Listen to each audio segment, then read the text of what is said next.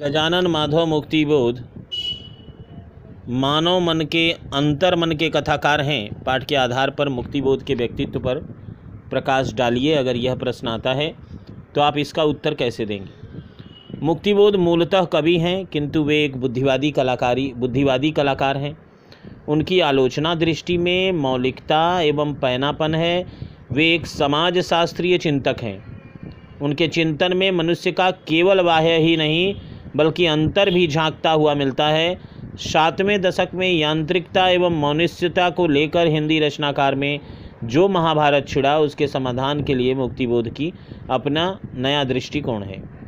काव्य की सृजन प्रक्रिया पर उनमें प्रबल विचारोत्तेजकता है, जिस, जिनसे उनसे असहमत होने वाले भी बहुत कुछ सीख सकते हैं।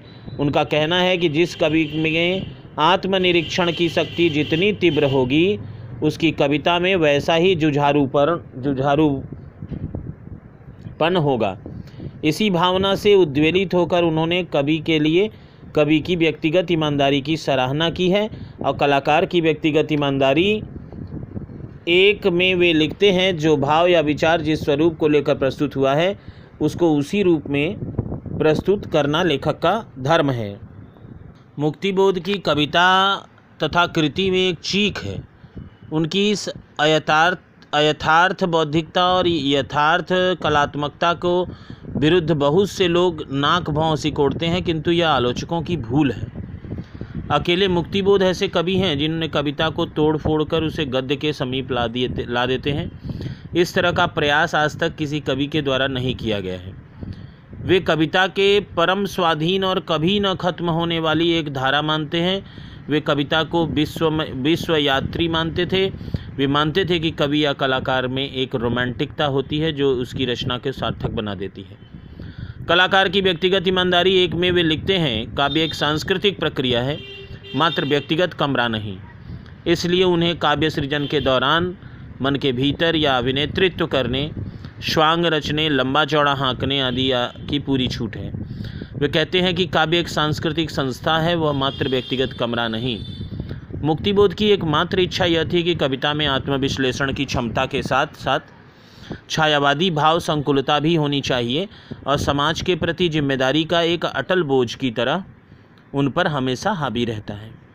इसलिए प्रसाद की भांति एक रस्ता की भावना, उसमें दृष्टिगोचर होती है, उसमें एक ही धुन है, एक ही रटन है इसलिए उनकी कविता की सीधी मार हमारे मन पर पड़ती है।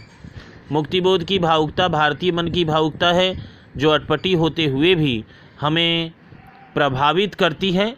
छायावादी कविता से प्रभावित होकर भारतीय समूह मन में, मन ने जो कुछ कमाया था, उस पर खड़े होकर मुक्तिबोध ने नई कविता की ओर छलांग लगाई। इसलिए उनकी कला के सभी प्रभावित कला से सभी प्रभावित हुए और वे अपनी रचनाओं के माध्यम से हरदम दुनिया को बदलने के लिए बेचैन और छटपटाते रहे हैं। कलाकार की व्यक्तिगत ईमानदारी एक में वे लिखते हैं, कभी जीवन जगत के प्रति वास्तविक विश्व दृष्टि का विकास करे और वह विश्व दृष्टि उसकी मानसिक प्रक्रिया की प्रेरक हो। यदि सचमुच उसका यही मत है तो मेरी और उसकी पोजीशन में विशेष भेद नहीं है।